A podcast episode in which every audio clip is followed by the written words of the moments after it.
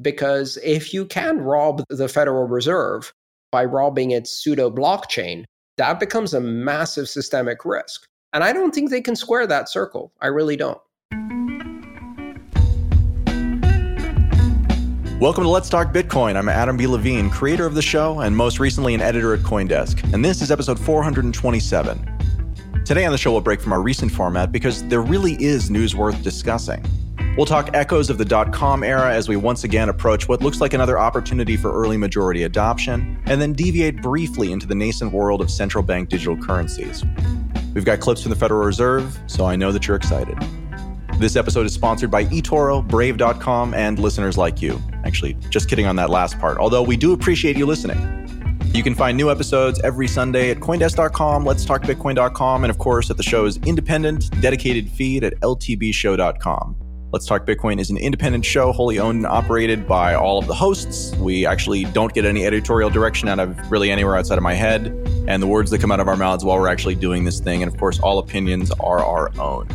And if you'd like to sponsor the Let's Talk Bitcoin show, you can send me an email at adam at ltbshow.com. Today, we're joined by the other hosts of Let's Talk Bitcoin, Dr. Stephanie Murphy, early podcaster and early Bitcoiner. Hey, Adam. I'm excited for the show today. And author, educator, but don't call him Bitcoin Jesus, it's Andreas M. Antonopoulos. Hey, Adam, so excited. We have clips from the Federal Reserve. I am tickled. I know, right? It's a glorious day. Jonathan Mohan, however, is out today for ETH Denver. Thanks to everyone for being here, and thanks to you, the listeners, for sitting in on today's session.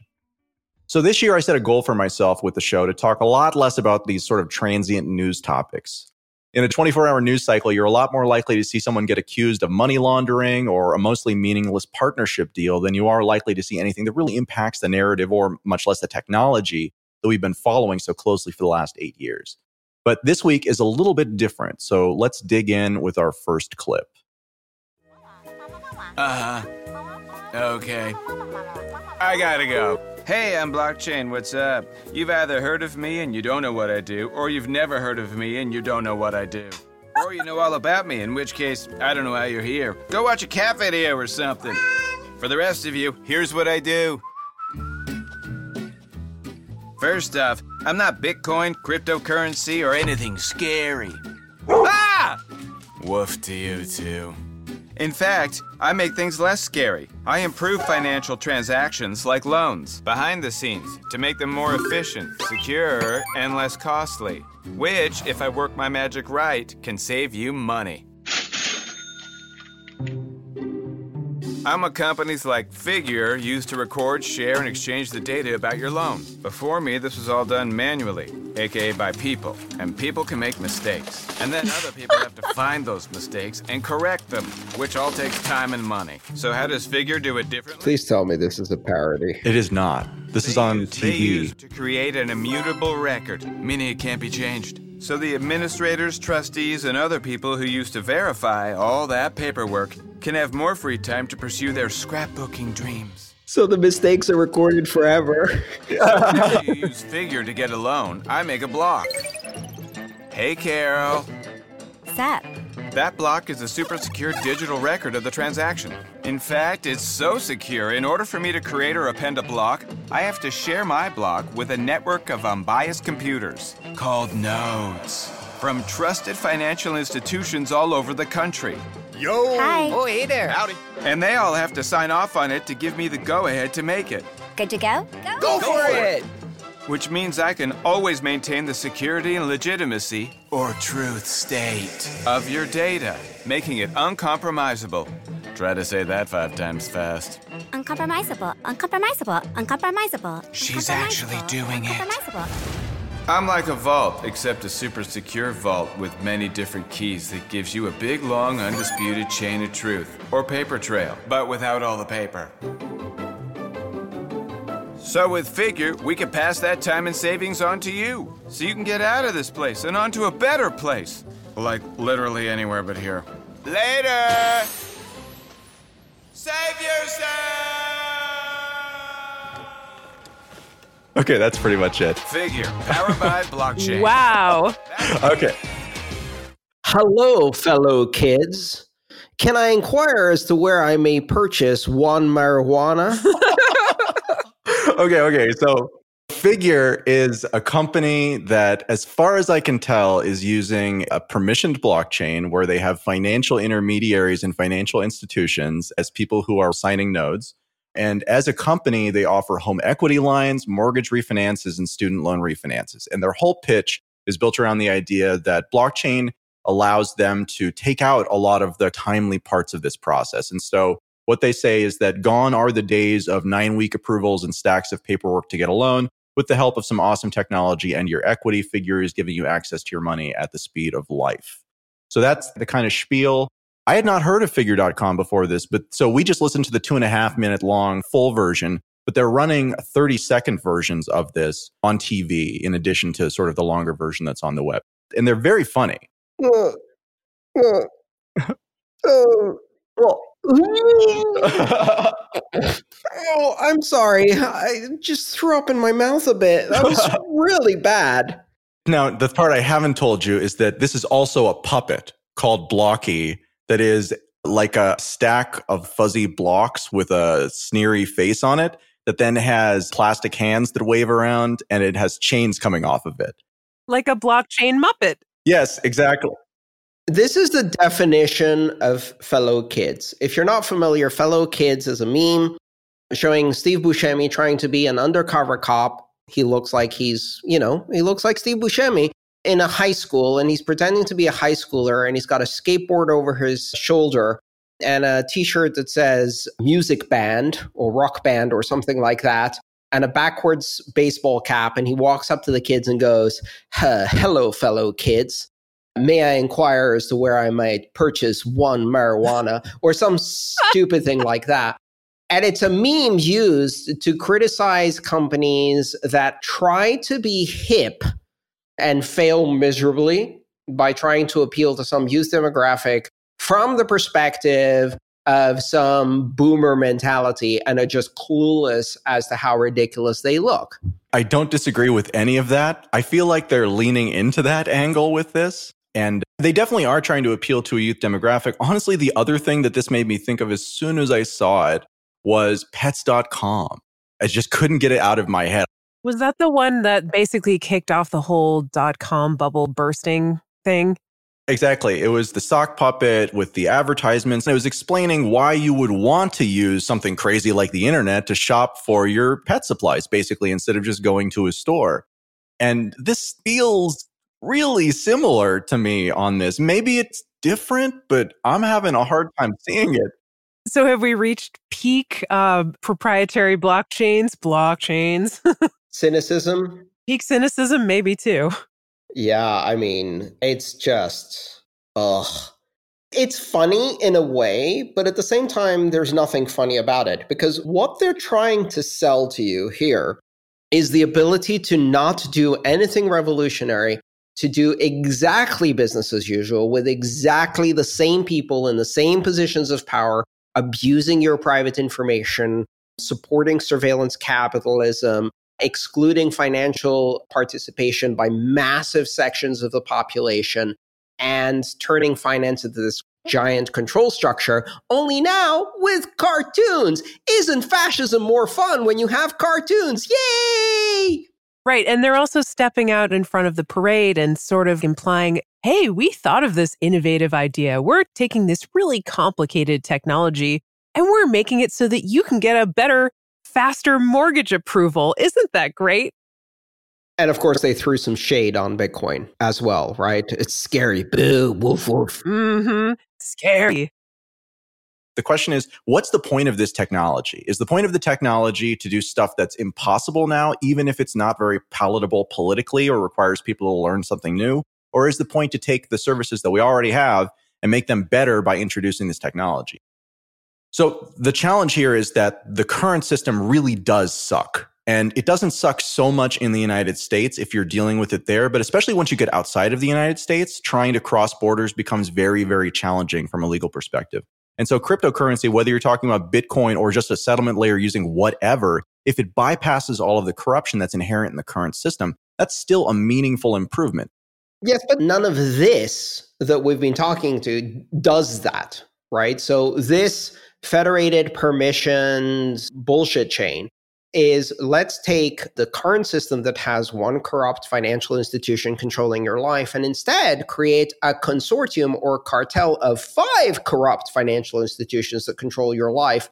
And it doesn't change the fundamental fact that the barriers of borders and censorship and financial inclusion and participation are still all there. In fact, if anything, this might make it worse because it increases the surveillance possibilities of these systems. Yeah, and also they were representing it as immutable. They were saying something like truth chain, blocks of truth. And we all know that that's not generally a property of proprietary so called blockchains. They're not immutable. They can be changed at any time if the companies decide to change them. At zero cost, most importantly, because. Because it's not based on proof of work. Right, which imposes fundamental energy baseline costs regardless of how much consensus you have to modify the truth. There's always the cost. You still have to do the work to prove the work. But not only that, they're saying that immutability equals truth. No, immutability allows the mistakes and lies to be recorded forever. And at the same time, was about things that are extrinsic to the blockchain that cannot be measured or confirmed and require oracles or other third party verifiers to be verified, what you do is you end up recording the mistake or the lie and then creating a really difficult situation where it takes forever to untangle. One of the things that's interesting about these types of federated blockchains, and which I think is worth discussing here, is the idea that if the incentives are not aligned on the part of the participants who are actually playing the role of the signing nodes, then effectively you do have some immutability because there needs to be collusion between people whose incentives don't necessarily align. Now, whether that's true here is an entirely different matter, but it is to say that there is something to the argument that they're making. Again, it's not as good as what cryptocurrency is, it's not as good as any of the stuff that we're actually interested in, but they're using it to optimize a system that currently is just terrible in general. I can see the argument in favor of that. And I can see the argument against that, which is that while it may improve some aspects of it, it also makes other aspects of it much, much worse. One of them that we haven't discussed yet is this general idea of diffusion of responsibility. Think about it. If you are now dealing with your mortgage application that is managed by a federation of five banks, all part of a cartel, that have different interests in terms of how they apply policy and restrictions, but very, very closely aligned interests in that they want to screw you over and make lots of money. They can now shift the responsibility. If you have a problem, who do you have a problem with? Yeah, don't blame me. It's just the blockchain. Listen, it's the Federation, sir. I'm sorry. The computer tells me that you are dead. Ma'am, I'm standing right in front of you. Well, the computer is always right. Keep in mind, this runs on a truth chain. Clearly, you are dead. Or what about the computer tells me that you live in an undesirable neighborhood or something like that? I mean, this is an actual thing. Like one of the factors that goes into credit scores and loan applications is if you live in a so called high minority area. That's basically a certain neighborhood. Yeah, so this exacerbates financial exclusion and financial marginalization of certain communities. It creates even more barriers that's exactly the point of it. Yeah. And so if you have this set of rules from a blockchain or from a consortium of banks, and you want to protest a policy like that or even ask questions about it, then it's even easier for them to say, well, you know, we don't make the rules. The blockchain makes the rules. Sorry, watch our explainer video and you can figure out how you want to proceed. Our explainer video is really fun because it's a cartoon, by the way. A cartoon that's going to tell you why you have no future moving off of the product for a second, because I think that broadly we've already established our sort of perspective on that. You know, this sort of campaign going out to normal people who have very limited exposure to Bitcoin, very limited exposure to blockchain, I sort of feel like there's an analog here to what we saw with Libra. And I wonder kind of what you guys think about that. I think the idea of explain blockchain like I'm five years old is not bad all of us had questions about it when we first heard about the technology. Even though we may have heard it explained to us in a very easy to understand way, it's a concept that takes a little bit of work. And so I don't really dispute that, but it seems like it comes with some twisting of the truth. I wonder if that has to be the case. It probably is always the case when it's a company that's advertising their own product. But what resources do we have that let people know what this technology is in a really simple and easy to understand way that don't have the bias of a sponsorship or an advertisement? That's the fundamental risk that comes with mainstream adoption, which is that mainstream adoption also means that this is a ripe target for unscrupulous marketers and for this wishy washy amorality of corporations, where they manage to both have no moral spine and at the same time have this kind of puritanical, self righteous attitude the ability of the unbanked, for example, to engage outside of the system because the system won't even accept them is scary. And they push that. And that amorality becomes immorality in practice and causes great hardship and pain for a lot of people. So the problem is that these are not just random misconceptions or random misinformation. They're very, very directed, deliberate misinformation that is geared towards elevating a specific point of view, a specific point of view that already marginalizes billions of people and is quite comfortable doing so and perpetuating that situation. So this is insidious and it's toxic. And that's part of the problem we see with Libra and other things. Now, the good news is that again, this is not competition to crypto and it doesn't help explain blockchain to anyone. All it does is it destroys the ability to find any meaning or truth in this space because it's flooded by propaganda. It's one of the reasons why I try to do my work without sponsors so that we can cut through that propaganda. Because if you depend on your revenue from any corporate source, this is what happens. I think that as we've developed our perspectives over the last eight years, I've really come to believe that the way that we're going to get mainstream adoption is going to be by the mainstream deciding what they like about it and then talking about that. Because the things that we like about it aren't going to go away. But the big problem that we have right now is that nobody cares. And so if this means that people care, even for this one thing, it's definitely not a 100% positive thing because, as you said, they have a perspective on it but it's not a perspective that actually is fundamentally incorrect. And they're not saying it's Bitcoin. They're saying that it's useful to them for this one particular thing and they think that it'll save people money. And if people think that too and they try it and they like it, I don't actually see that as a problem. I do. I disagree completely, Adam. Sorry. So, what is mainstream? And again, this goes back to the same argument we've been having since 2013. To me, mainstream is the other 6 billion. To me, mainstream is the vast, vast numbers of people out there who do not have access to fundamental financial services and desperately need them. Do they care? Hell yes, they do. They absolutely care about this stuff. They maybe don't know yet how they can use this technology to resolve the problems that they have, but they very clearly see that they have these problems with financial inclusion, with their national currencies, with their political system, with corruption, with bureaucracy, with financial cartels, with all of the other things that we see. And those problems are the mainstream. The mainstream is not the billion and a half people in Western democracies who enjoy more or less stable currencies. That is the exception. So when we talk about mainstream adoption, mainstream adoption is not a Midwestern dude buying coffee at Starbucks with Bitcoin. That is not mainstream adoption. That is adoption by a privileged elite. Mainstream adoption means 6 billion people who are currently more or less to varying degrees excluded from the financial system having opportunities for financial self empowerment for a future for their children that they do not have today.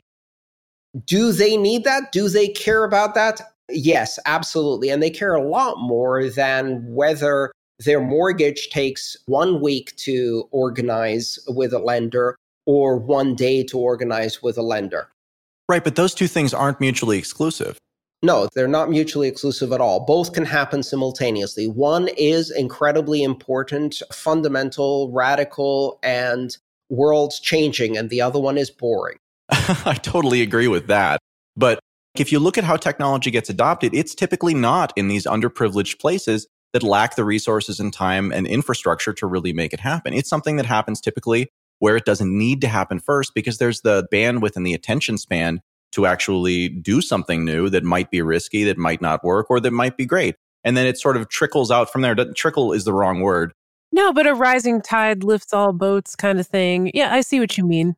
Yeah, you establish a base level of like, oh, this is actually important. And then you hit economies of scale there where you start to get network effect. And then it's much easier for it to actually spread to these other places because they're not trying to do something new that's unproven. They're just trying to adopt a model that's already working elsewhere. And they have a lot more reason to do it.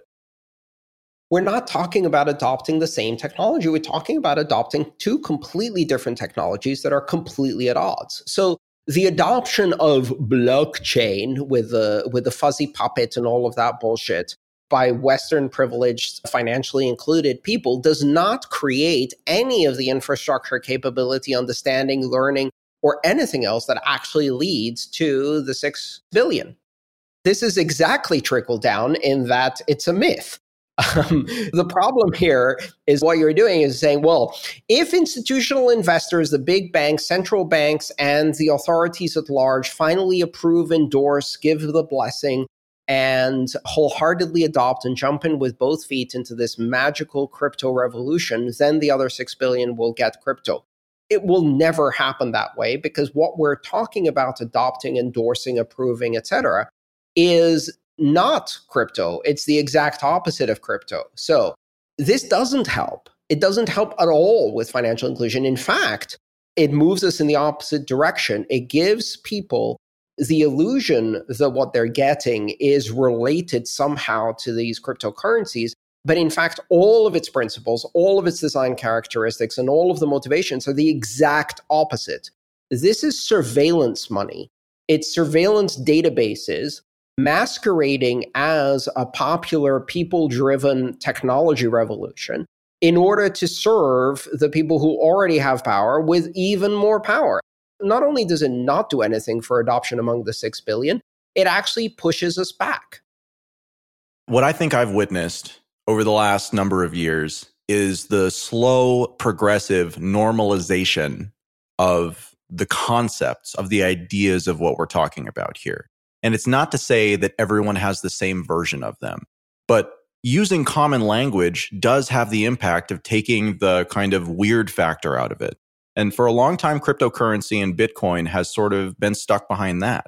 It's not to say that this solves the problem, but I do think this moves the ball forward just by getting it out in front of people in a way that's going to make them laugh, you know, that's going to make them have sort of a positive association with this type of thing. Because if there's one thing everybody agrees on, it's that banks are slow and terrible, right?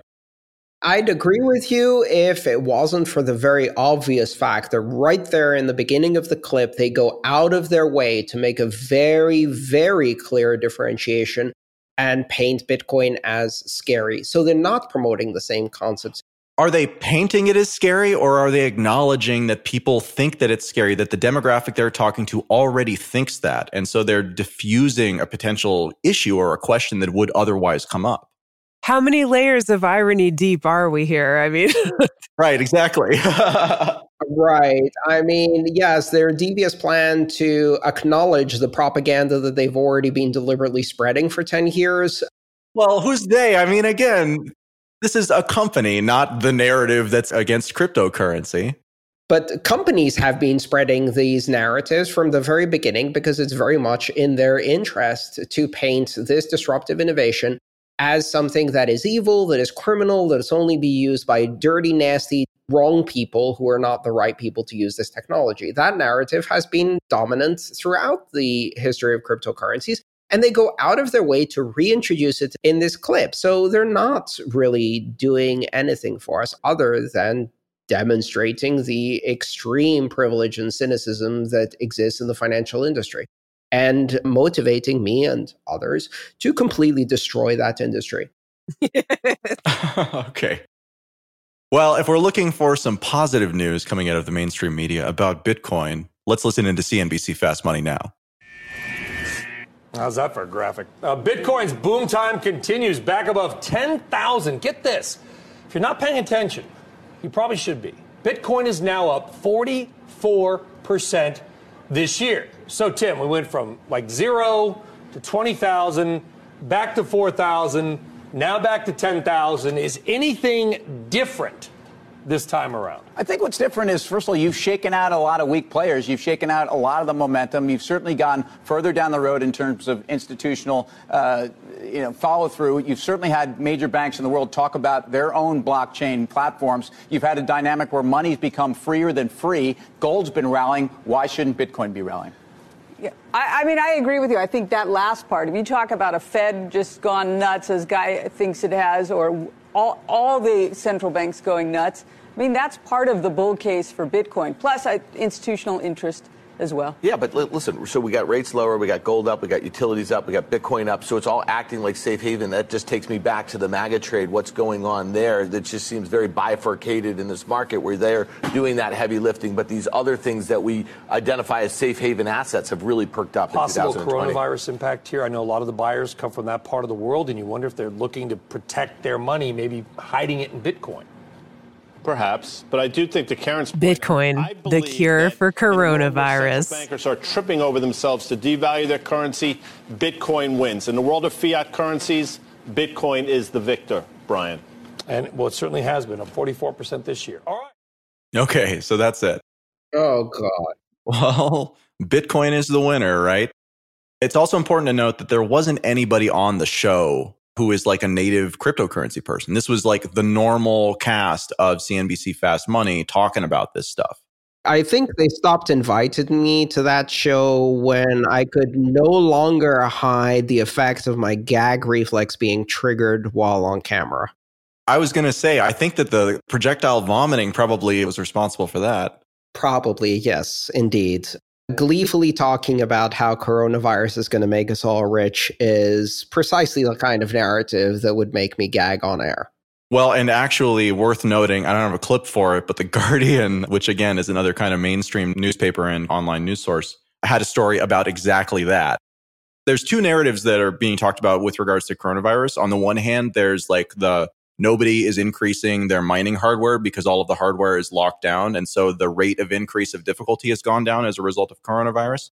And then on the other hand, the narrative is that people in China are trying to get money out and they're doing that through Bitcoin and that perhaps could be part of this. And again, it's important to note that it's not like a crypto person who's arguing this in the Guardian or on CNBC. These are just normal financial journalists. The asset has become normal enough and there's become this history of it responding or at least looking like it's responding under certain scenarios, probably again, just as a self fulfilling prophecy. But still, it looks like it. And that narrative is actually making it into the mainstream media that goes far beyond us. But again, one of the things that you see here is that a lot of that discussion was the typical horse race analysis that happens throughout mainstream media and traditional journalism that is sickening to watch. And it happens whether we're talking about elections, whether we're talking about political parties, whether we're talking about current events, or whether we're talking about Bitcoin. And the analysis is who's winning and who's losing, and why might they be able to win or lose, and not at all about what are the principles and what matters and what is true and what is not true. No qualitative analysis, only quantitative analysis of who's getting closer to the finish line or pulling further ahead from the other people in the race or the other assets in the race. And that basically devalues and degrades the public sphere of debate. If everything is treated purely as a leaderboard and all we can see is who's winning and who's losing without any interest in discussing the actual merits, the actual fundamentals, the actual principles that are driving this, then it's a pointless discussion. It's completely shallow. I think there's a personality type, though. Like a lot of people this kind of discussion makes total sense to them. They like to think in terms of who's winning and who's losing. And also, I think that it is a winning technology no matter what happens with the fluctuations day to day. So over time, it is going to be a winner, and that's going to be played out in the market mechanism of price. And so I guess I don't have that big of a problem, but it's not the kind of show I'm super interested in watching, which is why we provide an alternative here on Let's Talk Bitcoin. Yeah. The other thing is the obsession with measuring the success of Bitcoin on metrics that apply to traditional financial instruments and therefore framing it in the context of traditional financial instruments. Because that's exactly the same as we saw in the early days of the internet, where it was literally measured in terms of how many fax machines it could replace. And that's missing the bigger point, which is what kinds of things does it enable that cannot be done today? What kind of new things does it do? That cannot be done today, instead of simply looking at it as an entirely equivalent, slightly better, and measure it against the existing financial system. Among other things, one of the challenges here is measuring the price of Bitcoin in US dollars. Thinking of Bitcoin as having a price and then measuring that price in US dollars, because the problem is you don't know what you're measuring. Are you measuring Bitcoin moving up or are you measuring the dollar moving down? But that's true about everything. And this brings us back to the topic we were just discussing, which is that they're talking about it like it's normal. And I don't mean normal to us, I mean normal to them. They're fitting it into their worldview and they're talking about it just like everything else. And I think that if you look even just a couple of years ago, that wasn't true. It was this weird outlier thing that nobody trusted and nobody thought was going to be around. And as time has gone on, it really feels like that's been beaten out of the mainstream, right? They've accepted it. They might not talk about the parts of it that we like, but they've accepted it in a fundamental way. And I think that's important. I'm beginning to feel uncomfortable with the normalization of my weirdness. just again, like even people who came in just a little bit after us, people who came in 2015, 2016, they had a fundamentally different idea of what they thought was important about this technology. And I don't think that we can expect that everyone is going to feel about it or evaluate for the things that we do and I think that as time goes on, you know, Andreas, when the Libra announcement first came out, you talked about how this would basically lead people down a rabbit hole that they would find a dead end at the end of, right? And then Bitcoin is still there as a thing that continues to go, right? That actually offers those sort of longer term solutions. So, how is this any different from that? I mean, like, I just see all of this as good from that. It's not.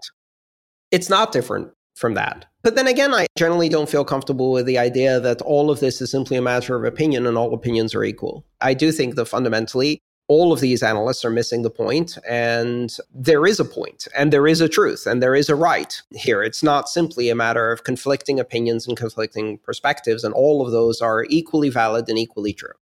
Right. But I think we all acknowledge that our perspective is very much the minority right now, and we're fighting against what is effectively the way that things are fundamentally in many of the things that we want cryptocurrency and specifically Bitcoin to accomplish, we are fighting a meaningfully entrenched status quo that not only controls how life works as far as these financial systems are concerned, but controls even how it's talked about. CNBC is an excellent example of a media source that's built around that fundamental, the way that things are right now. And maybe it changes, but getting from here to there, we've got an underpants gnome problem.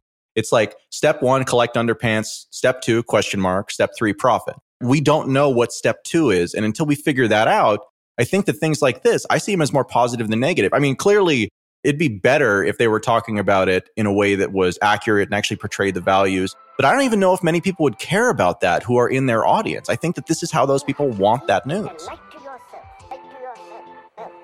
What if there was a better user experience for browsing the internet? A way to take back your online privacy, prevent creepy ads from tracking you all around the internet Save on battery life and data. What if it was easy to switch to and completely free to download? And it even had a built in option to support your favorite content creators while doing your normal online activities. Well, now there is a better user experience for browsing the internet. Brave is the web browser reimagined. It gives you unmatched speed, security, and privacy. And Brave even allows you to opt in to earn rewards, which you can use to support your favorite content creators. Go to brave.com slash LTB and switch to Brave today. It's super easy to switch to Brave, and Brave is free to download and use. Give it a try. That's brave.com slash LTB. Brave.com slash LTB.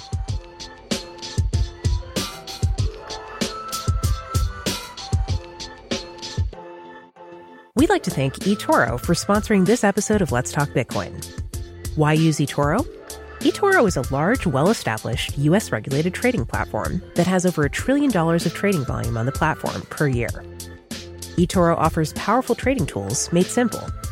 You can create a diverse crypto portfolio, get access to smart charts and analysis on every asset, and eToro also has social features and the opportunity to practice and learn with a virtual trading mode. eToro offers low spreads, no commissions, and no hidden fees. Why wait? Getting started takes just minutes at eToro.com. That's E T O R O.com. Crypto assets are volatile, and trading them carries risk. Please trade responsibly.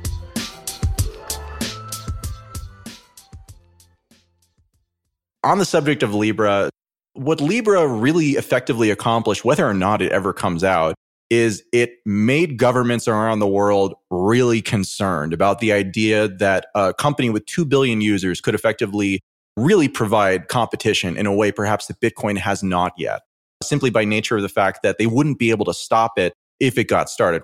If it gets into the hands of 2 million people, that's a huge advantage and something that really anything outside of the US dollar in its current state does not have. So a couple of days ago, the Federal Reserve Chairman, Jerome Powell, was answering some questions, and we pulled a couple from that, which I'm going to play now. Here's the first one to this issue. Um, now, in a speech last week, Governor Brainard highlighted, uh, quote, the role of central bank digital currencies in ensuring that sovereign currencies stay at the center of each nation's financial system. Uh, do you agree with her characterization? Um, in particular, do you think that establishing a digital dollar would help ensure that the U.S. dollar continues to serve as the core of the U.S. and the world's financial system? Well, to take the, the first part of that, I think having um, a single government currency at the heart of the financial system is something that has served us well. It's a very, very basic thing that uh, really hasn't been in question. And I think, you know, uh, before we move away from that, we should really understand what we're, what we're doing. So I think uh, preserving the centrality of a, of, a, of a, you know, a central, widely accepted currency that is accepted and trusted uh, is an enormously important thing. Um, I think whether a digital currency moves us along that path or not is an open question. As, as you know, um, every major central bank is currently taking a deep look at that, that we feel like that's our obligation. Technology has now made this possible. Uh, private sector is innovating, they're doing it. So I think it, it's very much uh, incumbent on us to, and other central banks to, to understand the costs and benefits and, tr- benefits and trade offs associated with a possible digital currency. Okay, so the thing that I didn't mention in the setup for that clip, which is worth mentioning, is that so it was Libra, then it was China, and then it was basically lots and lots and lots of other governments, either because A, they're concerned about China, or B, because, well, since somebody else is doing it, there actually are meaningful advantages for smaller countries to issue their own type of sovereign digital token that can replace or at least serve another form of their local money, but that doesn't need to clear through the US dollar. So, what was said in that clip effectively is that the US benefits from the centralized nature of the financial system where the US dollar is that center point, is at the center. And so he was saying that we should be careful not to do that. And whether or not the US adding a digital currency to it can help it or not, that's very much an unknown. And he's not wrong about that. Adding a US dollar digital currency, that might, best case scenario, retain the current dominance of the US dollar, but it gets a whole lot harder to do that especially if you don't have one. But as China comes out and pushes their own version of a central bank digital currency into all of the countries that they've been providing financing to through the Belt and Road Initiative. And again, like there's a competition here that cryptocurrency, I've always hoped Bitcoin will provide, and I believe that someday it will. But it's being kickstarted by effectively Libra, then China, and now everybody else, with the Fed as kind of the most recent to at least study the issue because they can't not at this point, as they said. Well, there already are these stable coins that are pegged to the US dollar. I mean, that's kind of close. It's not obviously issued by the Fed and it's not what the Fed would like, but there already is sort of like a US dollar digital currency out there, more than one.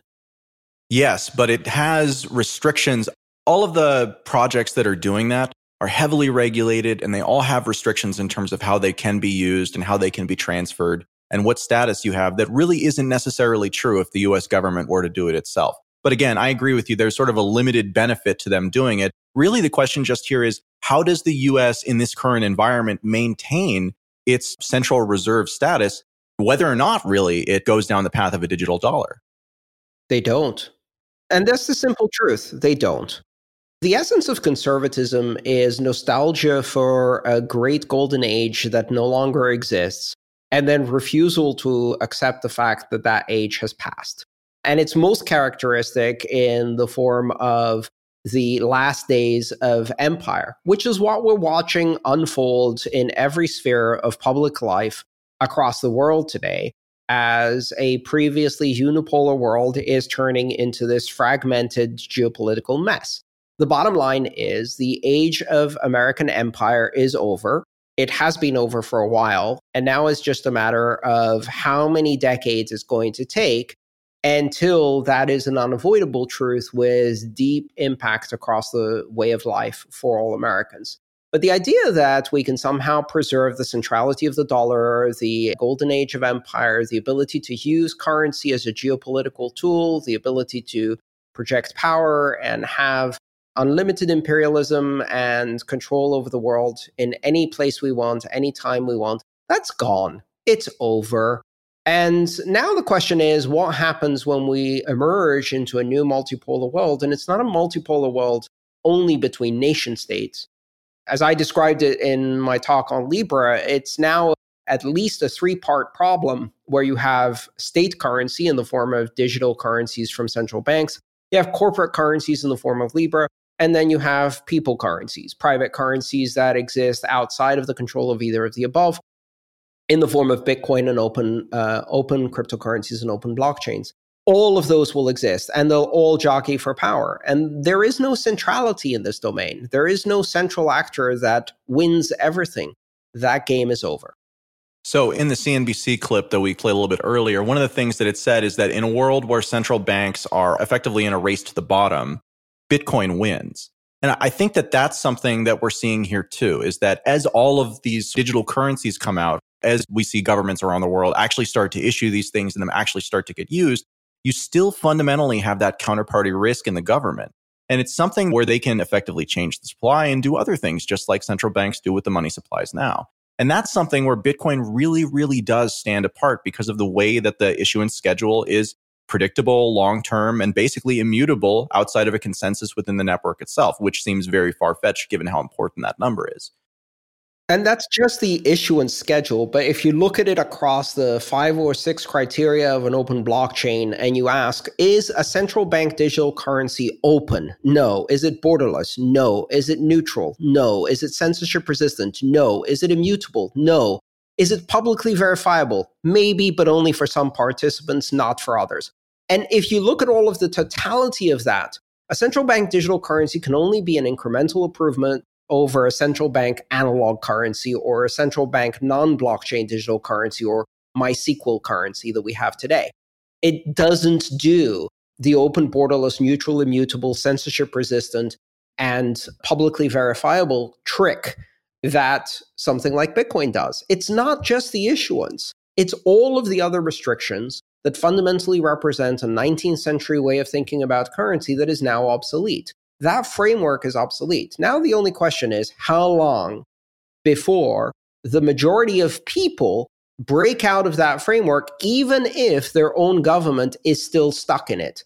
When Powell says we will, he is not saying we, the American people, will do X, Y, or Z. He's saying we, the central bank, will do that. But the problem here is that the central bank may do one thing, and the vast majority of people may do something completely different, and likely many of them will do a combination of things. The population of the country will use the central bank digital currency, they'll use the corporate Facebook Libra currency, and some small part of that population will use the open public blockchains and open cryptocurrencies like Bitcoin to achieve a degree of empowerment and freedom that they previously couldn't. Let's just jump into the next topic. So, how would you characterize um, the, you know, your state of progress on this compared to other countries? Uh, you know, the Swedish central bank developing an e-krona, the um, well, the Chinese. You know, the the reason that there was so one of the reasons there was so much concern about the Libra project is they would immediately have scale uh, if they just rolled out the product. The the another entity in a position to do that is the Chinese government to roll out at scale using their their uh, already established uh, payment by cell phone systems. They would immediately have a scale comparable to Facebook uh, if they rolled that out. And uh, so, how would you characterize our ability to respond to this potentially competitive threat? So, we're, we're working hard on it. We have a lot of projects going, a lot of efforts going on on that right now we haven't we haven't had the problem that many of you mentioned uh, Sweden. A lot of the northern European economy, economies have moved away from cash in, in uh, to a, to a remarkable degree, and that really has not happened in the U.S. economy. Even though it seems like it must have happened uh, with our kids not not using cash very much, nonetheless. Uh, the, the, amount of cash in the U.S. economy, cash in the U.S. economy continues to grow at, at faster than nominal GDP. So it's yeah, but if you look at the if you look at the the curve of uh, adoption of payment by cell phone. You know, it starts slowly and then all of a sudden it just happens. And so that seems like that can that transition can happen in a period of, of just a couple of years. And so we have to be able to respond. You know, if that's the driving factor, then we have to be in a position where we can respond by, you know, rolling out, for example, a digital dollar in, on the couple of year time scale. And so, I, I, just, I. I completely agree with that. And I think, frankly, Libra really lit a fire under that and, and it was a bit of a wake-up call that, that this is coming fast and could come in a way that is, uh, you know, that is quite widespread and systemically important uh, fairly quickly in, in, if you use one of these um, uh, big tech networks like, like, uh, like Libra did. So we're, we're, working hard on it. We fully appreciate the importance of, uh, of making quick progress. We have not decided to do this, though. It, it, it is not, I think that there are many questions that need to be answered around a digital currency for the United States, including issues of cyber, you know, cyber issues, privacy issues. Um, many, many operational alternatives present themselves. And so we're going to be working through all that and, and doing that work thoroughly and responsibly. Okay, okay. That's enough of that clip. One thing we haven't really talked about is that Andreas, in that talk about Libra a long time ago, you basically called that it probably wasn't ever going to happen. And it's looking more and more like that's true. Like Libra, just as a concept, really kicked things off. But governments have had the ability to say, no, you can't do that unless blah, blah, blah, blah, blah, right? And for Libra, it's much the same as any other project that would try to be put under that, which is that complying with the regulations sort of negates the reason to even use the technology to do this because the regulation is in large part antithetical to the technology, even in a situation like Libra. It just means that there's a vast difference between Libra, the idea, and Libra, the deployed product. There may be a product deployed, and what that product will be is PayPal plus plus Facebook. It's a Facebook version of PayPal that has much broader reach, much bigger political impact, much bigger privacy and surveillance impact, but has nothing to do with Libra or cryptocurrencies or anything like that because that vision was untenable in the regulatory system and the political system for a company like Facebook or probably any company to pull off in a meaningful way. PayPal had a better chance of doing that. But the bottom line is that that doesn't mean that the political impact of Libra doesn't happen. It doesn't need to be a product. The idea itself and the proposal itself is massively disruptive on a political level, even though it is zero disruptive on a technological and implementation level. Because what it does is it forces people to confront the new reality. Until now, this was just a game being played by a bunch of weirdos on the internet. And it didn't have any systemic, meaningful implications, even though clearly the fact that that technology exists and can be implemented at scale has enormous implications. They could ignore it as long as they didn't think it would reach scale. Libra changed that political calculation, even though it didn't change any of the underlying technology. But in the long run, all of these discussions are about giant government IT projects that will somehow achieve these magical goals as long as we throw enough billions into a government IT contractor. And if you've paid attention to any large government IT projects, what they end up being is giant wastes of taxpayer money that end up creating fragile, half broken systems that are 10 to 15 years behind what the private sector is actually doing and what's independently being created by private companies. So, great, they can build the CompuServe of Bitcoin, the healthcare.gov of Facebook's Libra, the IRS.gov of PayPal. That's all they can build because that's how government bureaucracies work. The interesting thing is, nobody is asking here whether the Federal Reserve or any government entity can actually successfully build a secure central bank digital currency at scale. I have enormous doubts about that because the biggest problem with something like that is that is how easy something like that would be to hack.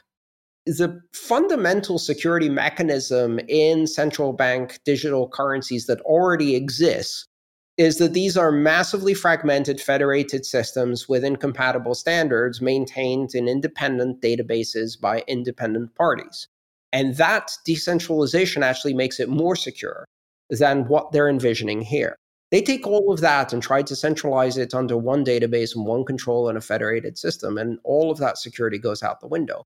And that's a fundamental problem because if you can rob the Federal Reserve by robbing its pseudo blockchain, that becomes a massive systemic risk. And I don't think they can square that circle. I really don't. So here's a terrible question What's worse, China issuing a central bank digital currency or Libra going live with what they have been trying to do? China issuing a central bank digital currency. Why? Because Facebook can't kill people. Are you sure about that? yes, not to that degree. Like China actually has a physical monopoly of violence and the authority within its land and any other land it seems that it likes to commit genocide. And it's doing so in some cases already.